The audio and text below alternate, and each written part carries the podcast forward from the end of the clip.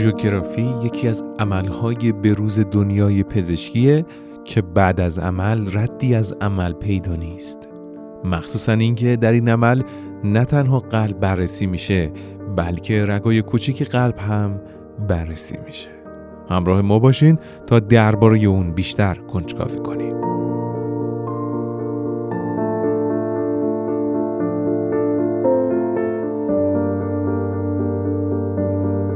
به نام خدا سلام به یکی دیگه از برنامه سروم اطلاعات خوش آمدید. امروز قراره در خصوص یک روش اولا تشخیصی و بعدا درمانی صحبت کنیم و در خدمت استاد بزرگوار جناب آقای دکتر کیان حشمت استاد دانشگاه پزشکی اصفهان هستیم. سلام استاد خیلی خوشحالم که در خدمتتون هستیم.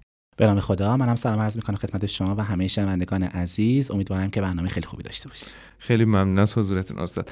استاد آنژیوگرافی دقیقا چیه؟ آنژیوگرافی یکی از روش های تشخیصی بیماری های تنگی عروق کرونر هست که در بیماران قلبی استفاده میشه. در واقع کاری که تو این روش تشخیصی انجام میشه به این حالت هست که بیمار خوابیده میشه و توسط یکی از عروق پا یا دستش وارد شعن آورد و بعد وارد عروق کرونرش میشیم و در اونجا می‌بینیم که آیا تنگی عروق کرونر قلب براش وجود داره یا نه. این روش همینجور که عرض کردم یک روش تشخیصی هست صرفا.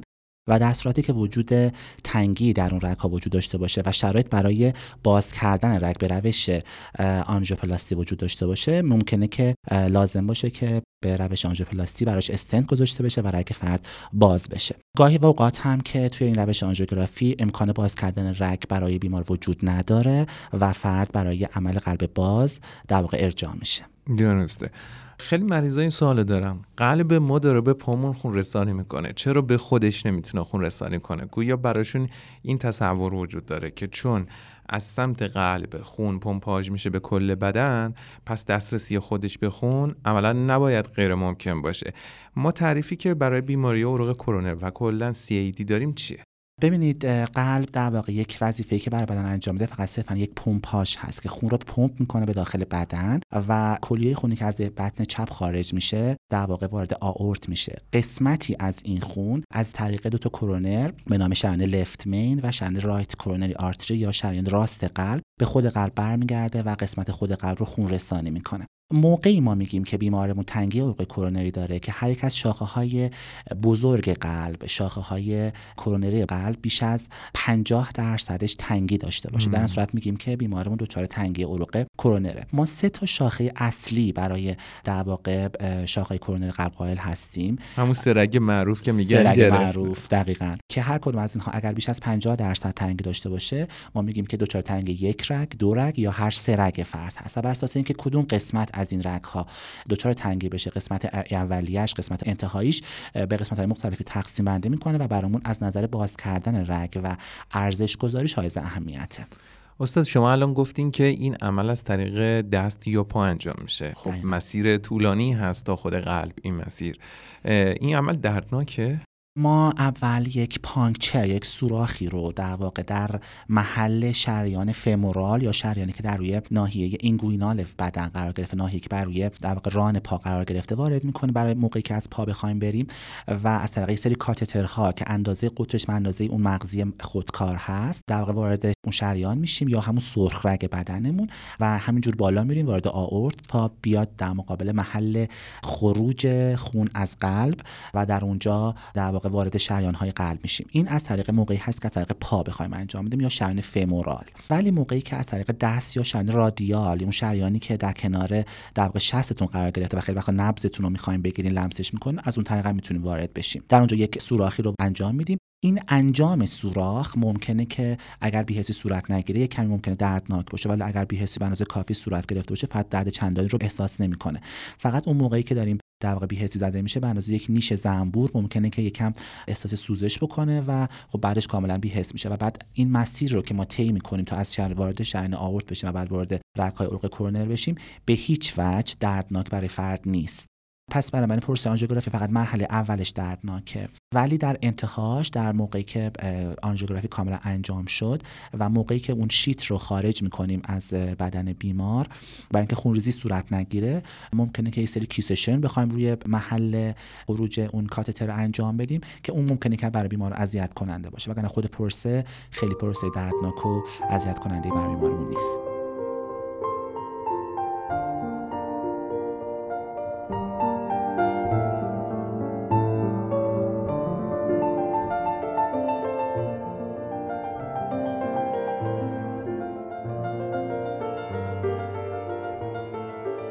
اجازه بدین یک کمی بیشتر کنجکاوی کنیم. الان که صحبت از شریان فمورال و شریان رادیال شد و این دو روشی که باز دوباره آدم میمونه که دست کجا پا کجا قلب کجا چی میشه که یکی از این روش ها رو انتخاب می‌کنن؟ معمولا روش چویس و روش انتخابی برای ما اون روشی هست که کمتر برای بیمارمون دردناک باشه و خب روش دست یا همون روش رادیال برای بیمارمون انتخاب اولمون هست. موقعی که خب بیمارمون به دلایلی نتونه از دستش استفاده بکنه به خاطر نبضش خیلی مناسب نباشه یا مسیری که طی می‌کنه تا برسه به شریان در واقع آورت فرد خیلی پرپیچ و خم باشه یا امکان پذیر نباشه خیلی وقتا شرنج دست اسپاس می‌کنه در واقع انقباض پیدا می‌کنه و اجازه عبور کاتتر بهمون نمیده. چون یک شریانی هست که خیلی اسپاسمش توش سریع اتفاق میفته مجبوریم که از شریان های فمورال استفاده بکنیم. بنابراین انتخاب اول همیشه انتخاب دسته به خاطر کم تر بودنش و به خاطر کمتر دردناک بودنش و کمتر مشکلات بعدی داشتنش ولی خیلی وقتا که امکان پذیر برامون نیست. از در واقع شرن فمورال استفاده می‌کنیم قبلا چویس همیشه انتخاب اول شرن فمورال و پایی بوده ولی امروز دیگه انتخاب اول از دست هست. درسته. صحبت از این کردیم که اگر که امکان پذیر باشه میشه از طریق همین روش آنژیوپلاستی کرد و میزانی از اون تنگی رو مرتفع کرد. خب ما روش هایی رو میشنویم که تحت عنوان روش های بازتوانی قلب گفته میشه. آیا بعد از آنژیوپلاستی نیاز به بازتوانی قلب وجود داره؟ خب من دوباره تکرار می‌کنم. قرار شد بگیم که آنژیوگرافی یک روش تشخیصیه. بله.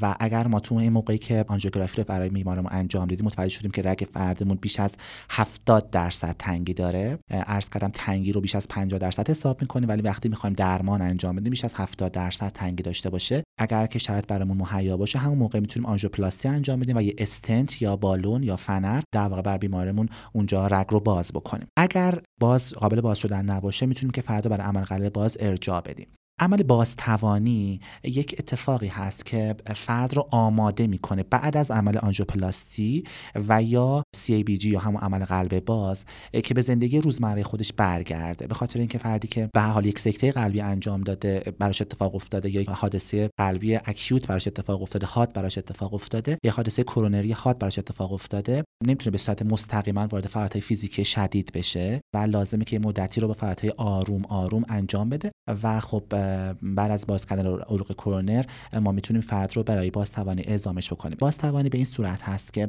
فرد رو در یک محل های قرار میدن و کارهای ورزشی خیلی سبک پیاده روی های تحت عنوان 6 مینیک واک یا در واقع پیاده روی 6 دقیقه ای براش انجام میدن و فرد رو دور یک محیط پیاده روی می‌کنه و کارهای ورزشی انجام میده که بتونه به زندگی روزمره خودش برگرده. و برای همه بیماران پست آنژیوپلاستی نیاز به بازتوانی خواهند داشت. پاسخ اینه که الزاما نه ولی بیمارمون از اینها سود می‌بره به خصوص اگر این آنژیوپلاستیمون به دنبال یک حادثه حاد کرونری اتفاق افتاده باشه.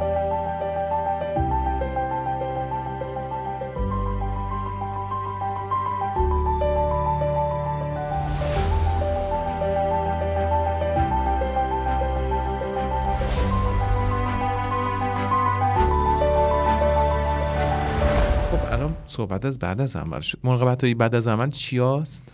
بعد از اینکه در واقع بزن از قبل شروع بکنیم. فکر می‌کنم اینجوری بگم توضیح بله. بدم بهتر باشه. قبل از اینکه بیمار بخواد بیاد آنژیوگرافی انجام بده. آیا چه مقدماتی باید داشته باشه و چه اقداماتی باید انجام بده؟ و در پروسش رو بعد میگیم که در آینده یعنی بعد از اینکه در واقع مرخص شد مراقبت های لازمه که انجام بده. خب آنژیوگرافی که در واقع قبلش باید بیمارمون حداقل 8 تا 10 ساعت حتما باید ناشتا باشه. بنابراین بیمارمون باید به جز مایعات هیچ چیز دیگه رو مصرف نکرده باشه و به خصوص اینکه چند ساعت از قبل از انجام آنژیوگرافی حتی توصیه میشه که مایعات هم مصرف نکنه. صبح روز میاد در واقع بستری میشه و لازمه که یک سری داروهای بیمار رو قبل از انجام آنژیوگرافی قطع بشه. اگر بیمارمون داروهایی می‌خوره که مثل وارفارین یا داروهایی که در واقع ضد انعقاد هستن مثل ریواروکسابان یا داروهای مشابه اونها. حتما لازمه 24 تا 48 ساعت یا بر اساس نظر پزشک تا 72 ساعت قبلش قطع شده باشن.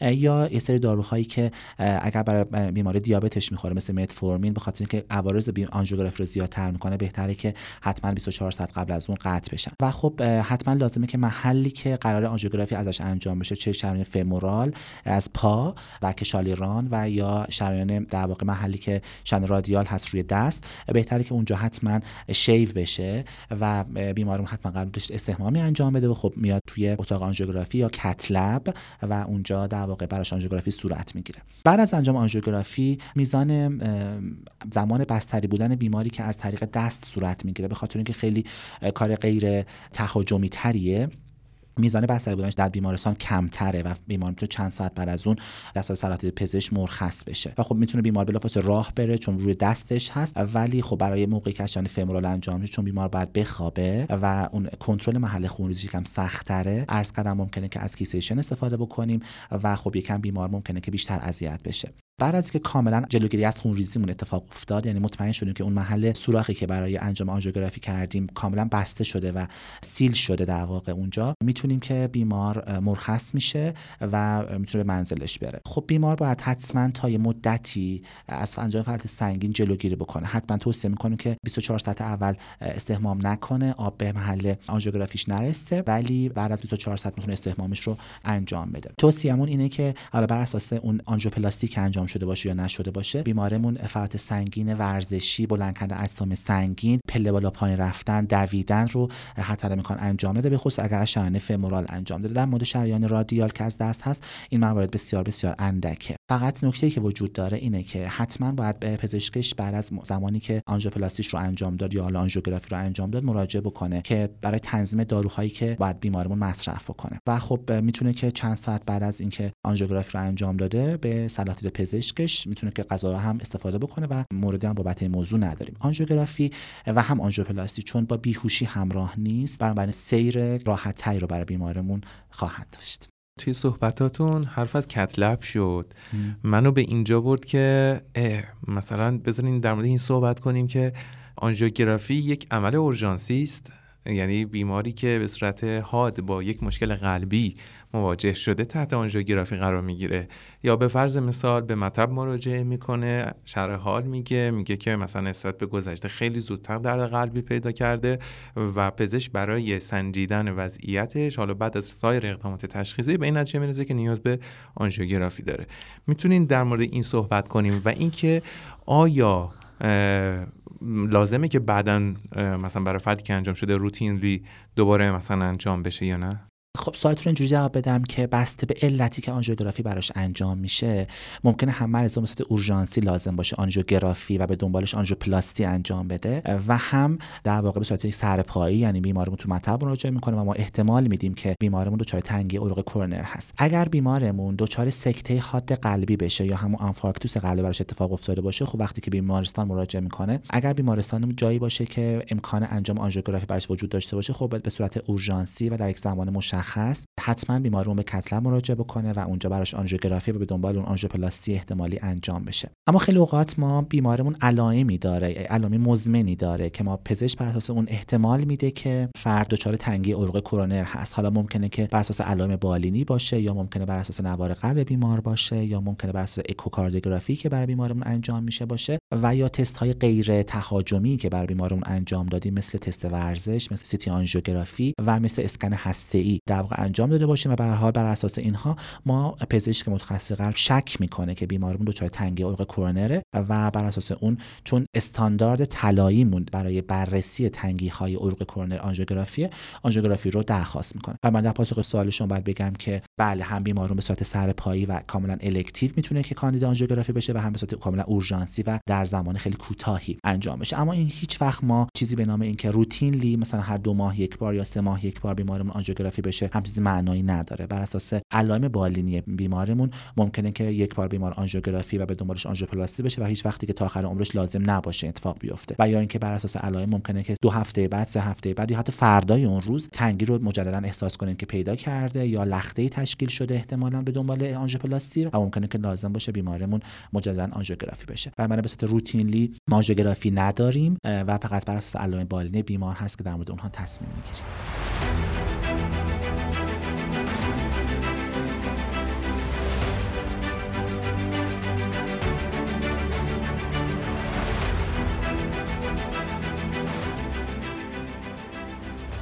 می‌رسیم به جایی که بیمارا نگاهشون بدبین میشه به عمل.